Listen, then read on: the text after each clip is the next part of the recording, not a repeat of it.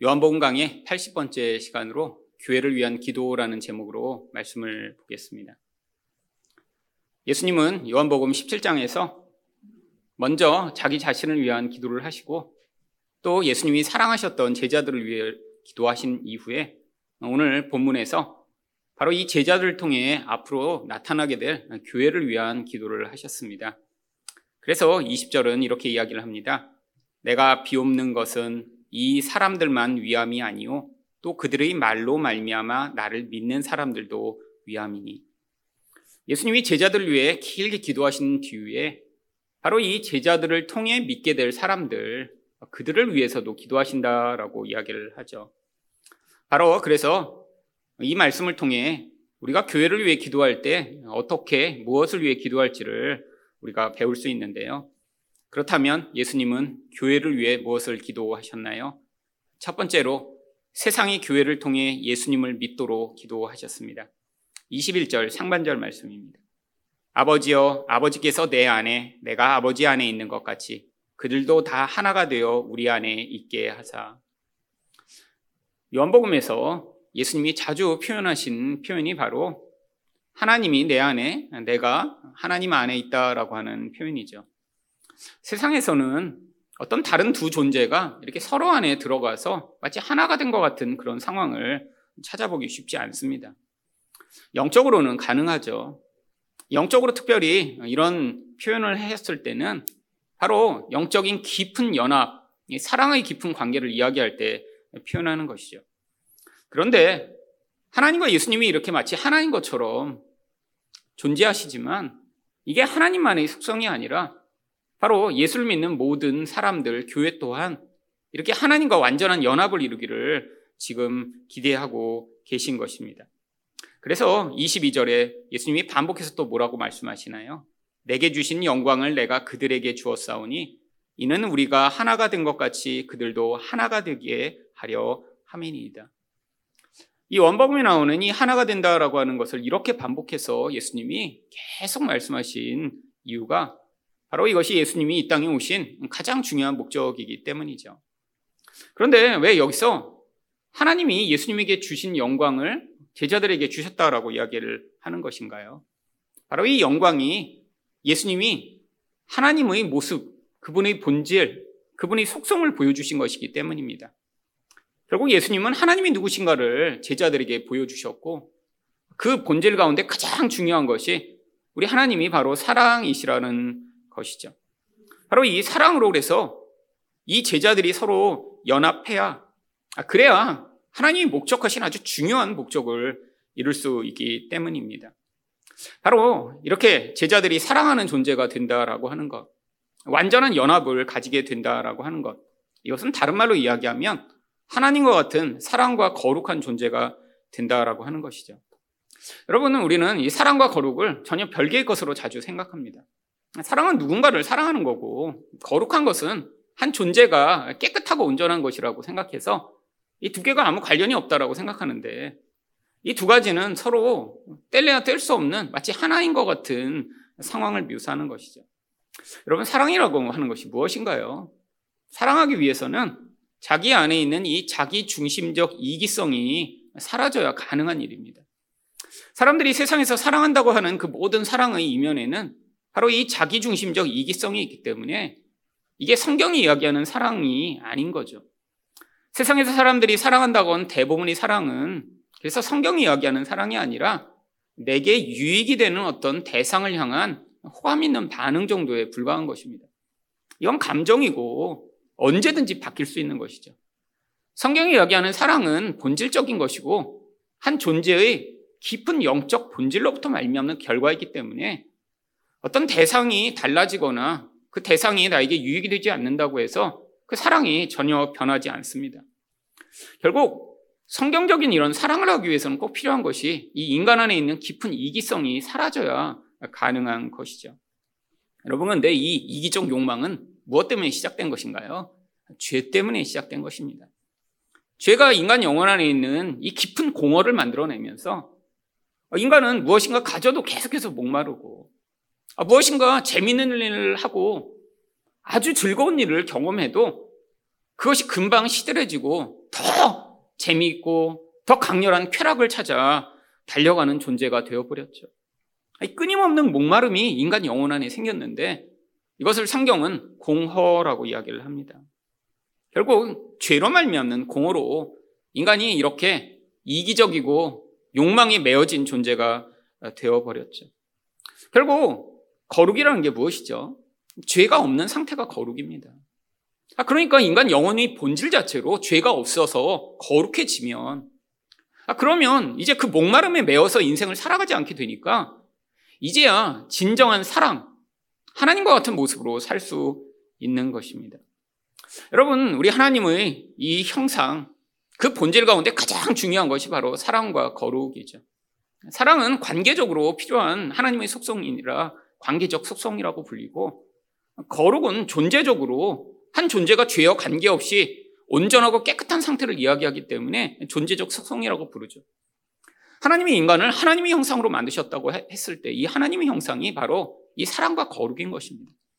그러니까 어떤 사람이 사랑은 하는데 거룩하지는 않을 수 없고 어떤 사람이 거룩은 한데 난 사랑하지 못해 라고 할 수 없는 거예요. 죄가 없어서 이제 완벽한 만족과 영적 본질 안에서 그 기쁨이 그 영혼을 다스리면 자연스럽게 영혼 안에서부터 흘러나오는 사랑으로 말미암아 모든 관계 가운데 이런 이기적인 욕망에 따른 관계가 아니라 하나님이 요구하시는 온전한 사랑을 할 수 있는 거죠. 결국 이 교회가 이렇게 온전히 하나 되기를 하나님이 원하시는 것은 하나님과 같은 존재가 되기를 원하시는 것입니다. 이것을 다른 말로 이야기하면 예수 그리스도처럼 된다라고 이야기를 하는 것이죠. 왜? 예수님이 그 하나님의 영광, 하나님이 누구신가, 하나님의 거룩과 사랑이 무엇인가를 우리에게 우리가 눈으로 보고 확인할 수 있는 모습으로 이 세상 가운데 보여주셨기 때문에 그것을 영광이라고 이야기를 하고 있는 것입니다. 여러분, 그래서 이 제자들을 위해 기도하실 때도 똑같은 기도를 예수님이 하셨었어요. 십일 절 말씀을 보시면 거룩하신 아버지여 내게 주신 아버지 이름으로 그들을 보존하사 우리와 같이 그들도 하나가 되게 하옵소서. 사랑으로 연합한 존재가 되게 해달라고 기도하셨고요. 십칠 절에서는 또 뭐라고 기도하셨나요? 그들을 진리로 거룩하게 하옵소서. 아버지의 말씀은 진리니이다. 결국 제자들을 위해서 예수님이 사랑하시는 자들을 위해서도 아 이들이 하나님처럼 사랑하고 거룩한 존재가 되기를 간구하셨던 것이죠. 여러분, 근데 이 제자들이나 교회나 사실 이 교회는 이 제자들이 확장된 것이죠. 그러니까 예수를 믿는 모든 존재가 예수님은 하나님과 같은 사랑과 거룩이 있는 존재가 되기를 원하셨는데 도대체 무엇을 위한 목적인가요? 바로 그 목적이 이십일 절 하반절에 나옵니다. 세상으로 아버지께서 나를 보내신 것을 믿게 하옵소서. 여러분, 세상이 바로 예수님을 하나님의 신으로 믿기 위해서 꼭 필요한 것이 예수님의 제자들, 아니 그 집단인 교회가 마치 이런 예수님과 같은 모습인 사랑과 거룩한 존재가 되어야 바로 예수님이 하늘로부터 오신 하나님이심을 믿게 된다라고 하는 것입니다. 여러분, 우리는 이 교회가 어떤 열심히 무슨 일을 해야 뭐 전도도 열심히 하고 막 열심히 무슨 일을 해야 세상 가운데 이렇게 뭐 예수 믿는 사람들이 많아지고 한다고 생각하지만 그 본질 가운데서 가장 중요한 이런 세상 가운데 예수님을 증거하는 능력은 바로 사랑과 거룩이죠. 다른 말로 얘기하면 세상 가운데 교회가 이 예수 그리스도를 증거하지 못하고 있다면 어쩌면 이 사랑과 거룩이 이 교회 안에 충만하지 않아서 그럴지도 모릅니다. 아, 그런데 한국의 역사를 돌아보면 아니 이전에 기독교가 처음 전파되었을 때 아, 그래서 지난 수십 년간 엄청난 속도로 이렇게 예수 믿는 사람들이 많아졌을 때 교회가 정말 성경이 이야기하는 그런 사랑이 거룩이 충만했었나요? 아, 그것은 예외적인 것이죠. 어떤 의미에서요? 하나님이 어느 시대나 어느 지역이나 기독교가 처음 전파될 때는 인간의 본질을 뛰어넘는 놀라운 능력과 은혜를 성령으로 일시적으로 허락하셔서 아니 그 교회가 그렇게 하나님의 능력, 이 사랑과 거룩을 온전히 보여줄 능력이 안 돼도 하나님이 기적적으로 이 세상 가운데 이 예수 그리스도를 증거하시기 위해 다양한 방법으로 역사하셔서 아 그래서 교회가 충분히 성숙되지 않았음에도 불구하고 세상 가운데 예수를 믿는 사람들이 많이 늘어났던 것이죠. 사실 한국 교회 가운데 예수를 믿은 그 근원을 추적해 가면 뭐 어떤 사람이 이렇게 놀라운 사랑으로 말미암아, 어떤 사람이 이렇게 거룩의 능력을 보여줘서 예수를 믿기보다는 기적이 일어나서 그냥 우연히 교회에 갔다가, 특히 아이들 같은 경우에는 교회에서 간식 준다고 갔다가 예수를 믿게 된 경우들이 많이 있었죠. 근데 이 교회가 이제는 세워지고 교회가 성숙해져 나가며 계속해서 이렇게 예수 그리스도의 이름이 드러나고 예수님을 하나님으로 믿게 되는 데는 이 교회의 사랑과 거룩의 능력이 꼭 필요한 것입니다. 저는 지금 이 한국교회의 상황이 바로 이런 상황이라고 믿습니다.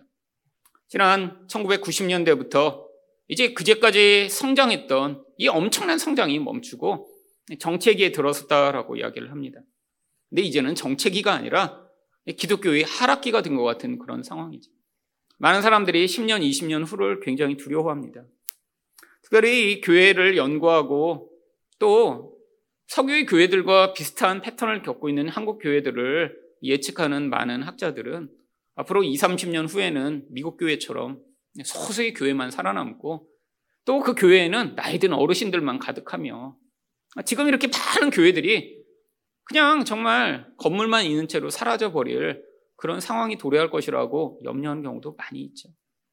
여러분, 근데 바로 이때가 교회가 이런 사랑과 거룩의 하나님의 모습, 하나님의 영광을 세상에 보여줄 때라고 믿습니다. 여러분, 우리가 우리 교회만 그냥 살아있고 여기서 그냥 우리 예배드리면 되지라고 하면 되는 것인가요? 아니에요. 우리에게는 책임이 있습니다. 여러분, 우리 다음 세대가 아 나중에 예배드릴 수 없고, 아니 하나님을 믿으려고 해도 그것이 쉽지 않은 그런 상황이 되며, 어느 누구도 하나님을 찾는 사람이 주변에 없어서 도움을 받을 수도 없는 그런 상황에 살아가고 있다고 생각을 해보세요. 여러분, 저도 제 자녀를 키우는 입장에서 미래를 생각할 때 가장 두려운 일이 그런 일입니다. 제가 어려서는 쉽게 그런 은혜 받을 통로들이 있었고, 정말 하나님을 찾고자 할 때 다양한 도움의 손길도 주변에 있었으며, 또한 그런 여러 가지 시험을 받을 선택 가운데서도 누군가 나를 위해 기도하고 또 그런 하나님을 믿는 길로 인도할 사람들이 있었으며, 그런 기관과 책들과 다양한 도구들이 존재했는데, 여러분, 앞으로 이십 년, 삼십 년 후에 저희 자녀들이 살아갈 다음 세대에 예수 믿는 것이 아주 이상한 별종처럼 여겨지며, 아니 은혜를 받고 싶어도 은혜를 받을 통로가 다 사라져버리고 막혀버리는 그런 상황이 된다면 얼마나 불행한 세대가 될까요? 여러분, 한국이 이렇게 경제적으로 수십 년 전에 비해 엄청나게 잘 살게 되었는데 사람들의 영혼은 훨씬 더 공허하고 불행한 그런 세대가 되었습니다. 여러분, 이렇게 외적으로 성장하고 많은 사람들이 편안한 가운데 산다고 해서 사람들이 진짜 만족과 행복이 더 커졌나요? 아니요. 사람들이 이 이기성이 더 극대화되고, 아니 거룩이 아닌 이 세상의 음란과 부정함을 추구하는 그 열망이 너무너무 커져버리면서 세상에서도 아 지금 우려할 만한 그런 시대가 되지 않았나요? 매년 만 명이 넘는 사람들이 자살을 하고 우울증과 다양한 정신적 문제로 고통을 하는 사람들이 늘어가고 있으며, 아니 사회에서도 그냥 일상적인 쾌락을 추구하는 것에서 멈추지 못하고 그 공허를 메우고자 더 강렬한 열망으로 쾌락을 추구하다 아이들부터 어른까지 마약에 중독되는 사람들이 수도 없이 늘어나는 이 한국의 상황이에요. 여러분, 미국이 이미 겪은 일입니다. 아니 서구의 교회가 겪은 일이죠. 경제적으로 너무 부유해져 버렸어요. 세상에 보이는 그 쾌락과 영광이 너무 화려해 보이니까 사람들이 영적인 그런 하나님을 향한 갈망을 잃어버리고 쉽게 추구할 수 있는 그런 영향력에 그 존재를 맡겨버린 뒤에 결국 교회는 점점 쇠퇴하고 세상의 이 화려해 보이는 세상 속에서 마약과 세상의 쾌락에 중독된 사람들이 넘쳐나는 이 시대. 여러분, 한국도 멀지 않았습니다. 이미 많은 경제적 부여 가운데 사람들은 그 공허를 메우고자 몸부림치는 그런 세상이 되어버렸죠. 여러분, 이때 우리가 교회를 위해 무엇을 기도해야 되나요? 하나님이 교회가 바로 이 사랑의 능력을 회복할 수 있도록 하나님이 역사해달라고, 이 교회가 거룩의 능력을 회복하여 세상 가운데 예수의 이름을 드러낼 수 있는 교회가 되게 해달라고 여러분이 기도하실 때 하나님이 이 기도에 응답하셔서 바로 이 한국의 교회, 아니 이 하늘사랑교회를 통해 세상 가운데 예수 이름을 드러내며 예수 이름을 믿는 자들이 늘어날 수 있도록 역사하실 것입니다. 두 번째로, 예수님은 교회를 위해 무엇을 기도하셨나요? 하나님이 교회를 사랑하심을 세상이 알도록 기도하셨습니다. 이십삼 절 상반절입니다. 곧 내가 그들 안에 있고 아버지께서 내 안에 계시어 그들로 온전함을 이루어 하나가 되게 하려 함은. 또 똑같은 구절이죠. 여러분, 예수님의 기도를 보면 아니 왜 이렇게 같은 얘기를 계속 반복하시나? 그만큼 중요하기 때문입니다. 근데 중요한데 잘 읽어보면 그 안에 어떤 의미들이 계속 숨어 있습니다. 같은 말씀 같아요. 또 하나가 되게 해달래요. 그런데 여기서는 이 하나가 되는 두 번째 목적이 이십삼 절 하반절에 나오죠. 아버지께서 나를 사랑하신 같이 그들도 사랑하신 것을 세상으로 알게 하려 함이로소이다. 앞에서는 이 교회가 하나가 되어 하나님이 이 예수님을 세상에 하나님으로 보낸 것을 믿게 해달라고 기도하셨고요. 여기서는 교회가 하나가 되어 무엇을 위해서요? 바로 세상이 이 하나님이 교회를 사랑하심을 알게 해달라고 지금 기도하고 계신 것이죠. 이게 바로 두 번째 목적입니다. 여러분, 이미 제자들은 이 예수님이 하나님이시며 또한 하나님이 이들을 사랑하심을 알게 되었어요. 바로 그 내용이 이십사 절과 이십오 절입니다. 아버지여, 내게 주신 자도 나 있는 곳에 나와 함께 있어 아버지께서 창세전부터 나를 사랑하심으로 내게 주신 나의 영광을 그들로 보게 하시기를 원하옵나이다. 의로우신 아버지여, 세상이 아버지를 알지 못하여도 나는 아버지를 알았사옵고 그들도 아버지께서 나를 보내신 줄 알았사옵나이다. 지금 제자들은 예수님과 함께 있으면서 이 예수님의 영광이 무엇인가 경험했습니다. 그리고 예수님이 어떤 하나님이신가를 지금 믿음으로 고백했죠. 근데 지금 교회는요, 여러분, 이거는 지금 아직 우리가 직접 하나님을 만나거나 예수님을 만날 수 없기 때문에 바로 이 예수님의 기도가 간절히 필요한 것이죠. 여러분, 여러분의 인생 가운데 정말 예수님이 하나님이시구나, 예수님을 직접 만날 수 있는 사람이 있나요? 우리는 다 간접적으로 듣게 된 것입니다. 처음에는 어떤 다른 사람의 이야기를 통해, 아니 설교를 통해, 다른 사람의 간접 경험을 통해 우리 하나님이 바로 예수님을 세상에 보내셨고 우리가 그걸 믿어야 된다라고 듣게 되었는데, 그러다가 우리가 영적으로 성장하면서 그 은혜를 경험한 거죠. 저도 마찬가지입니다. 사실 저도 예수님을 믿게 된 게 제가 가만히 있다가 예수님을 만난 다음에 아, 이분이 하나님이시구나 믿게 된 게 아니죠. 맨 처음엔 저희 아버지와 어머니가 아, 저한테 계속 예수 믿어야 된다고, 아, 저를 어려서부터 교회 데리고 다니시며, 아, 그래서 교회 다니다가 어려서부터 주일학교 가고 중등부 가고 고등부 가고 하다가 계속 듣던 그분, 어딘가 하나님이 계시겠지, 예수님이 계시겠지, 아, 그런 생각을 가지고 살다가 어느 순간인가 인생의 어려움과 고난 속에서 아, 그 예수님이 하나님이시구나, 제가 개인적으로 이제까지 들어서 알던 그분을 만나게 되는 그 순간이 있었고 그것으로 말미암아 예수님을 믿게 된 것이죠. 여러분, 그래서 제자들은 이미 예수님을 알고 경험하고 우리 예수님이 얼마나 영광스러우신 분인가 지금 믿게 됐어요. 근데 지금 이 제자들을 통해 될 앞으로 나타날 교회는 간접적인 경험을 해야 되잖아요. 근데 그중에 가장 중요한 것이 무엇이냐면 바로 이 교회도 우리가 직접적으로 하나님과 관계를 맺지 못한 그런 교회인데 하나님이 이 교회의 우리들을 사랑하고 계시다는 사실을 세상이 알기를 원하신 것이죠. 여러분, 왜 하나님이 꼭 교회에게 내가 너희를 사랑한다 라고 말씀하시고 우리 하나님이 어떻게 사랑하고 계신지를 우리가 알아야 하는 것인가요? 바로 이 세상에서 이 예수를 믿는다는 것이 이 세상의 인정과 영광을 구하는 것이 아니기 때문입니다. 여러분, 세상 사람들은 무엇을 위해 살아가나요? 세상에서 자기의 영광을 얻기 위해 살아가죠. 그 영광은 다양한 형태로 나타납니다. 남보다 성공하는 것으로, 뭐 돈을 많이 버는 것으로, 어떤 능력을 드러내는 것으로, 무슨 일을 잘해서 칭찬을 받는 것으로, 아니 심지어는 착한 일을 해서 사람들이 야, 이렇게 훌륭하신 일을 하셨네요 라고 하는 그런 인정을 받는 것으로. 여러분, 그런데 예수 믿는 사람에게 그것이 진짜 영광이며 기쁨이 될까요? 여러분, 교회의 가장 큰 영광, 아니 우리들의 가장 큰 기쁨과 가장 큰 만족은 바로 하나님의 인정을 받는 것이죠. 어쩌면 이것이 우리에게 목적이며 가장 귀한 것이기 때문에 세상에서는 우리가 원하고 우리가 받았으면 좋을 것 같은 그런 세상의 영광을 얻지 못할 수도 있습니다.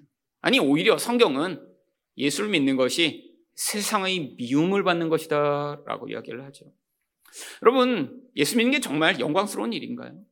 아니, 그러면 좋죠. 세상 사람들에게도 박수를 받고 하나님에게도 박수를 받고. 근데 이게 마치 서로 다른 방향으로 가는 것 같은 정반대의 방향성을 가지고 있습니다. 하나님께 영광을 받고 하나님께 칭찬을 받으려면 우리 하나님과 같아져야 돼요. 근데 세상의 영광을 받으려면 내 존재가 어때야 되나요? 내가 왕처럼 되고 내가 높아지고 나의 능력을 과시하며 남들이 인정하지 않으면 짓밟고 내가 더 높아져서라도 내가 누구인가를 증명을 해야 되는 것이죠. 하나님의 길과 세상의 길이 정반대의 길입니다. 이 두 가지를 같이 취할 수가 없어요. 여러분이 진짜 예수를 믿는다면, 그리고 진짜 하나님과 같은 모습으로 세상을 살아가려 한다면, 세상은 여러분에게 왜 그렇게 바보같이 살아? 왜 자꾸 희생해? 왜 자꾸 포기해? 아, 너를 위해 더 열심을 내고 네가 추구하는 영광을 세상에 드러내서 네가 누구인지를 증명해봐라고 세상은 이야기하지. 근데 세상에 여러분 그렇게 하지 않으면 또 엄청난 멸시와 비난과 조롱을 받게 됩니다. 이게 예수 믿는 사람의 이중성이죠. 고민이 돼요. 우리도 세상에서 다 영광 받고 싶습니다. 여러분, 내가 영광을 받을 수 없다면 누구라도 받고 싶어요? 내 자녀, 내 가까운 사람에도 영광을 얻어서 내가 거기에 같이 한몫하고 싶은 거죠.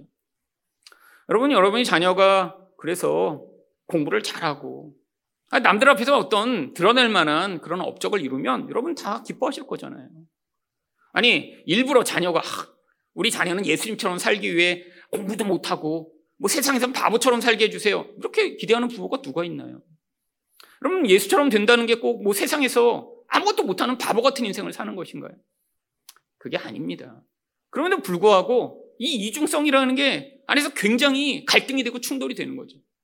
나만 높이고 내가 좋은 사람이 되고 훌륭해지기 위해서는 결국 사랑이라고 하는, 거룩이라고 하는 하나님의 본질을 포기해야 가능한 거예요.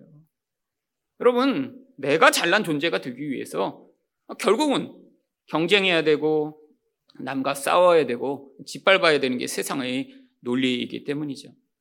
결국 이 교회를 사랑한다는 게 그래서 쉽지 않은 것입니다. 아니, 그냥 교회의 일원으로 왔다 갔다 하는 존재가 돼서 일주일에 그냥 육 일 동안은 세상 사람들이 보면서 혹시 교회 다니는 거 알면 어? 너도 교회 다녔어? 이런 사람은 별 갈등이 없죠.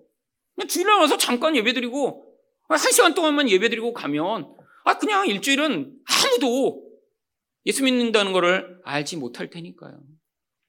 여러분, 그런데 진짜 내가 하나님과 같은 사람, 아니 예수 그리스도로 말미암아 나를 통해서도 예수가 드러나고 나를 통해서도 하나님의 나라가 확장되기를 원하는 사람이라면 세상 속에서 반드시 이러한 고민과 갈등을 하게 되어 있습니다.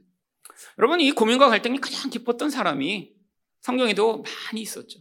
그중에 대표적인 사람이 바로 다윗입니다. 시편 이십이 편 육 절에서 팔 절에서 그래서 다윗이 뭐라고 고백하나요?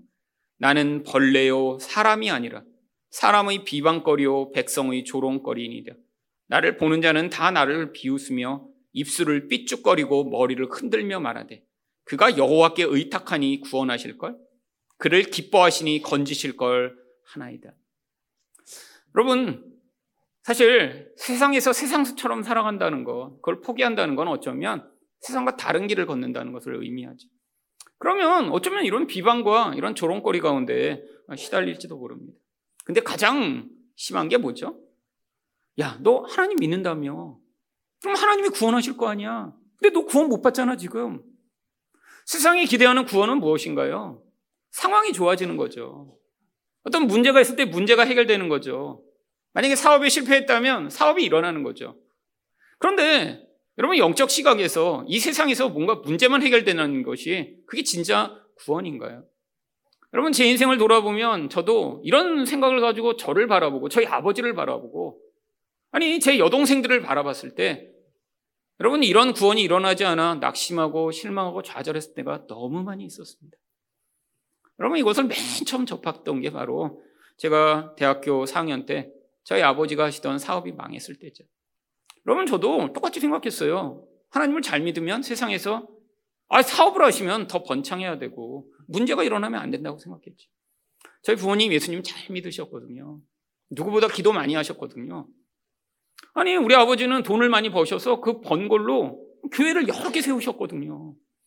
아 그러면 하나님이 더 축복하셔서 교회도 더 많이 세우게 회사도 커지게 하시고 문제가 있으면 그 문제를 막아주셔야 되는데 부도가 나서 아주 심각한 상황이 벌어지기 시작했습니다. 그때 제가 스스로 저한테 이야기했던 게 그거예요. 아니 하나님이 구원하신다며, 하나님이 이렇게 예수 잘 믿으면 도와주신다며, 근데 이렇게 망한 게 그럼 그 하나님이 진짜 하나님일까? 제 안에서 제가 스스로에게 저에게 이야기하고 있는 거예요. 근데 저는 그 전에 하나님이 계신 건 알았어요. 계신 건. 어려서부터 예수를 부모님 따라 믿으며 다니다가 고등학교 때 하나님이 은혜를 주셨어요. 그래서 하나님은 계시구나. 근데 열심히 그때 은혜를 받으며 하나님을 어떻게 믿었나요? 여전히 제 안에 아 내가 이렇게 열심히 하나님께 기도하면 나를 좋은 학교 보낼 하나님으로 믿고 있었죠. 여러분 제가 그래서 고등학교 때도 진짜 신앙에 있어서 진짜 순수한 마음이라고 생각하며 열심히 기도했습니다. 어느 정도로 열심히 했냐면 아침에 고등학생 일찍 가야 되잖아요, 학교. 그러면 저희 학교 정문 앞에 있는 어떤 교회에 가서 꼭 아침에 오 분이라도 가서 거기서 새벽기도 끝난 그 방석 있는 자리에 앉아서 기도하고 갔어요. 왜? 내가 이렇게 성실하고 충실하게 기도했으니까 우리 하나님이 이번 모의고사 때 실수 조금 덜하도록 도와주시지 않을까? 어떤 날은 집에 와서 또 밤에 자기 전에도 또 기도했어요. 근데 어떤 날은 너무 피곤한데 기도는 해야 되는데 기도하다가 무릎을 꿇고 그냥 자버린 거예요. 한두 시간 잔 게 아니라 아침까지 그대로 잤어요. 아침에 딱 일어났는데 너무 피곤해서 자긴 잤는데 여러분 무릎 꿇고 자보셨나요? 피가 안 통해서 막 죽을 것 같은 거예요. 그래서 너무 고통스러워서 잠이 깨서 소리를 지르는데 그때 한편으로 마음에 뿌듯한 마음이 있었습니다. 야, 기도하다 잠이 들다니 세상에. 우리 하나님이 나를 얼마나 사랑하실까? 그럼 그런 마음으로 열심으로 예수를 믿었는데 우리 아버지 회사가 망한 거예요. 여러분 저보다 우리 부모님은 훨씬 더 뛰어난 신앙, 제가 아무리 노력을 해도 쫓아갈 수 없는 그런 신실함으로 하나님을 믿으셨는데 회사가 망해요? 제 안에서 이 질문을 계속 하신 겁니다. 우리 아버지가 하나님을 의탁했는데 왜 안 도와주셔? 아, 그럼 우리 아버지 신앙이 잘못됐나? 근데 그건 아니에요. 그러면 하나님이 원래 안 도와주시는 거 아니야? 여러분 그게 제 영혼 안에 너무너무 깊은 파장을 만들며 제가 정말 제 인생 가운데 가장 하나님과 거리를 두고 살았던 때가 바로 그때였죠. 여러분 근데 예수 믿는 사람이 하나님을 떠나면 어떻게 되나요? 여러분 영혼 안에 더 깊은 절망, 더 깊은 공허, 내 스스로 해결할 수 없는 깊은 슬픔과 어둠이 찾아와 예수 믿는 자에게 하나님이 없다라는 것이 지옥과 같은 것이라는 것을 그 몇 년간 하나님이 경험하게 하셨죠. 여러분 그 지옥과 같은 끝에서 제가 그때 고백한 게 그것입니다. 하나님, 하나님이 없으면 제 인생이 지옥이군요. 끝이군요. 여러분 그래서 예수를 믿었는데 여러분 하나님이 그렇다고 상황을 금방 변화시켜 주시나요? 아 제가 그렇게 돌아왔더니 갑자기 하나님이 제 상황을 막 바꾸시고 아, 세상 사람들이 기대하듯이 문제가 생겼으면 문제를 당장 해결해 주시는 게 아니었어요. 근데 하나님이 무엇을 하셨나요? 진짜 구원을 이루셨죠. 어떤 구원이요? 여러분 상황이 좋아지는 건 아무 소용이 없습니다. 상황은 늘 변하기 마련이죠. 내 마음의 영혼 안에서 본질이 바뀌지 않으면 여러분 상황이 좋아지면 좋아진 대로 나쁘면 나쁜 대로 늘 영혼은 요동하게 되어 있습니다. 인간 영혼 안에는 깊은 본질적 만족이 없기 때문에 우리는 좋은 환경에선 금방 적응하죠. 상황이 나빠지면 금방 불안해하고 금방 마음이 요동하며 원망과 불평을 쏟아내는 게 우리 존재죠. 여러분 하지만 우리 하나님이 어떻게 하시나요? 이 세상의 그 어두운 가운데 살아가던 우리들에게 참 만족이 무엇인가 참 구원이 무엇인가를 가르쳐 주시고자 하시는 것이죠. 여러분 제 인생을 보면 저희 부모님의 인생을 보면 세상 사람들이 기대하는 그런 구원은 일어나지 않았습니다. 아니 우리 아버지 인생 가운데도 아, 그러면 세상에서 얘기하는 구원이 일어났으면 어떤 일이 일어났어야 하나요? 사업이 다시 재개가 되고 아, 이전보다 돈을 더 많이 벌어 아, 떵떵거리고 사는 그런 인생이 되셨어야 하는데, 저희 아버지는 결국 그 사업이 실패로 말미암아 오랫동안 본인이 추구하던 인생의 삶과 그것들을 새롭게 돌아보시며 그때 사실 저랑 같이 신학을 시작하셔서 나중에 목사님이 되셨어요. 아, 그것도 작은 교회 목사님으로 그렇게 해서 그분에게 맡겨준 하나님의 사명을 마치고 그리고 지금은 은퇴하셨죠. 저도 마찬가지입니다. 아니, 그렇게 해서 남들이 좋아하는 그런 좋은 학교를 나와서 나중에 뭐 세상에서 성공하는 모습을 보이는 게 아니라 하나님이 목회자로 부르셨죠. 아니, 그런데 그러면 이게 저희 구원이었습니다. 어떤 구원인 줄 아세요? 제 인생 가운데 아 정말 하나님이 누구신가를 알게 되면 그 하나님으로 말미암아 진짜 구원인 무엇인가를 여러분과 같이 나눌 수 있는 이 자리에 서게 되고, 아니 많은 사람들이 아직도 예수를 믿는다고 하는데 이런 세상에서의 구원을 똑같이 추구하고 살아가는 사람들에게 참 구원이 무엇인가를 가르칠 수 있는 그런 자리에 선다는 것, 이게 얼마나 복되고 얼마나 놀라운 것인 것을 가르쳐 주셨죠. 이런 세상 사람들이 저를 보며 와 구원받았구나 라고 이야기를 하지 않아도 이제는 제가 뭘 믿게 됐나요? 아, 우리 하나님이 인정해 주시는 것이 그게 제일 좋은 거예요. 여러분, 이게 바로 다윗의 고백입니다. 여러분도 다 잘 아는 시편 이십삼 편에서 그래서 다윗이 무슨 고백을 하나요? 시편 이십삼 편 오 절을 보시면 주께서 내 원수의 목전에서 내게 상을 차려주시고 기름을 내 머리에 부으셨으니 내 잔이 넘치나이다. 여러분, 이전에 다윗이 그렇게 사람들에게 비난을 받을 때 스스로를 뭐라고 이야기를 했어요? 나는 벌레요 사람이 아닙니다. 아니, 얼마나 그런 비참한 그런 비난과 조롱을 받았으면 아, 나는 벌레입니다라고 고백을 하게 되나요? 그런데 인생의 말년에 그가 무슨 고백을 하나요?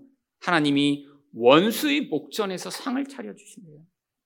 여러분, 상을 차려주는 건 같이 밥 먹는다는 것입니다. 여러분, 단순히 이렇게 식사 한번 하는 게 아니래요. 원수들이 보는 앞에서 하나님이 나를 나의 가장 친한 자, 나와 함께 식탁을 나눌 수 있는 자로 인정해 주신다는 거예요. 아, 심지어는 머리에 기름을 부어주신대요. 여러분, 고대에는 가장 귀한 손님을 초대했을 때 이 귀한 기름을 잠깐 이렇게 몸에 발라주는 것이 아, 그게 환대의 표시였습니다. 근데 조금 발라주는 게 아니에요. 머리에 부어서 이 사람의 그 잔을 다 넘치게 할 정도로 쿨쿨 넘치는 그런 환대의 표시를 해주신다는 거죠. 다른 말로 얘기하면 하나님이 인정해 주신다는 거예요. 누구 앞에서요? 세상 앞에서, 원수 앞에서. 내가 이 존재를 어떻게 인정하고 사랑하고 이 존재가 어떤 존재인지를 만천하에 보여주시겠다라고 하신 것이죠. 여러분, 우리의 인정은 세상에 있지 않습니다. 그래서 이 세상에서 하나님이 우리를 사랑하시는지를 우리가 알아야 돼요. 여러분, 하나님의 사랑을 여러분이 진짜 경험하면 여러분이 세상에서 사람들의 인정을 받기 위해 몸부림치는 일을 멈출 수 있습니다. 여러분, 지금 이 시대는 점점 아, 너가 너를 증명해봐, 네가 더 얼마나 멋지고 잘난 존재인가를 자꾸 뽐내봐라고 우리를 계속 유혹하죠. 여러분, 요즘 젊이들이 왜 에스엔에스를 그렇게 열심히 하나요? 자기를 드러내고 싶어서요. 여러분, 근데 그 깊은 구덩이와 같은 공허에서 벗어날 수 있나요? 사람들에게서 와 예쁩니다, 좋아요 한번 나오면 이제 만족하고 더 이상 에스엔에스에 사진을 안 올려도 되나요? 아니에요. 또 올리고 또 올리고 또 올리고 이런 멋진 모습을 봐주세요. 내가 얼마나 좋은 걸 가지고 있는지 봐주세요. 내가 얼마나 훌륭한 존재인지 아, 나에게 찬사를 좀 보내주세요라고 몸부림치며 글을 올리죠. 여러분, 근데 이제는 제가 알게 됐습니다. 우리 하나님이 언젠가 인정해 주시고 일승아 잘했다, 아니 겉으로 볼 때 이런 작은 교회 목사로 인생을 마무리했지만 근데 내 인생 가운데 하나님이 나를 사랑하시며 그 하나님이 누구신가를 바르게 전한 그 일이 참 잘했다. 아, 네가 그렇게 연약함 가운데 세상적으로는 드러나고 멋진 모습을 갖지 못했지만 하나님의 사랑과 거룩이 무엇인가를 네가 사모하고 살았던 그것이 나에게 가장 귀하고 멋진 것이다라고 인정해 주실 그날을 기대하죠. 여러분, 여러분 안에 하나님에 대한 이 사랑이 커지지 않으면 우리는 이 세상에 대한 사랑의 열망에서 벗어날 수가 없습니다. 여러분, 이 나는 아, 더 이상 세상의 사랑받기를 원하지 않아요. 아니, 여러분 노력한다고 벗어날 수 있나요? 불가능합니다. 여러분 에스엔에스에서 벗어나려고 아 난 에스엔에스 하지 말아야지. 여러분 그럼 끊을 수 있나요? 영적인 중독이에요. 내면 안에서부터 인정받고 싶고 사랑받고 싶은 열망이 너무 커서 벗어나지 못하는 걸 결심한다고 될 수 있나요? 불가합니다. 본질 안에서 아 나는 진짜 사랑받는 존재구나. 세상에 만 명이 천 명이 나를 사랑한다고 해도 그거 다 가짜고 나를 생명을 바쳐 사랑하시는 우리 하나님만이 진짜구나라는 사실을 여러분이 알게 될 때 여러분 우리는 이 중독적 거짓된 세상의 영광과 사랑에서 벗어날 수 있는 것이죠. 여러분 그래서 제가 이 고용원 전도사님의 주님 다시 오실 때까지라는 찬양을 참 사랑합니다. 이 찬양을 부르며 참 예전에 많이 울었던 때가 있어요. 왜냐하면 특히 너무 세상에서 초라하고 아무것도 아닌 것 같을 때 내가 걷는 길이 맞나라고 예전에 의심할 때 굉장히 많았어요. 저도 지금은 확신하지만 아, 이 길이 맞다라고 지금은 이렇게 확신하지만 이 과정이 되기까지는 이게 뭔가 왜 이렇게 내 인생은 풀리는 게 없지 왜 이렇게 돈도 없고 초라하고 뭐 해도 잘 안 되고 아, 왜 이렇게 계속 실패하고 길은 막히지라고 할 때 이 찬양을 부르며 언젠가 예수님이 다시 오시면 예수님이 나를 정말 용납하시고 인정하실 그날이 오면 내가 우리 예수님이 진짜라는 사실을 온 세상에 목소리를 크게 내 선포해야지라고 할 때가 굉장히 많았죠.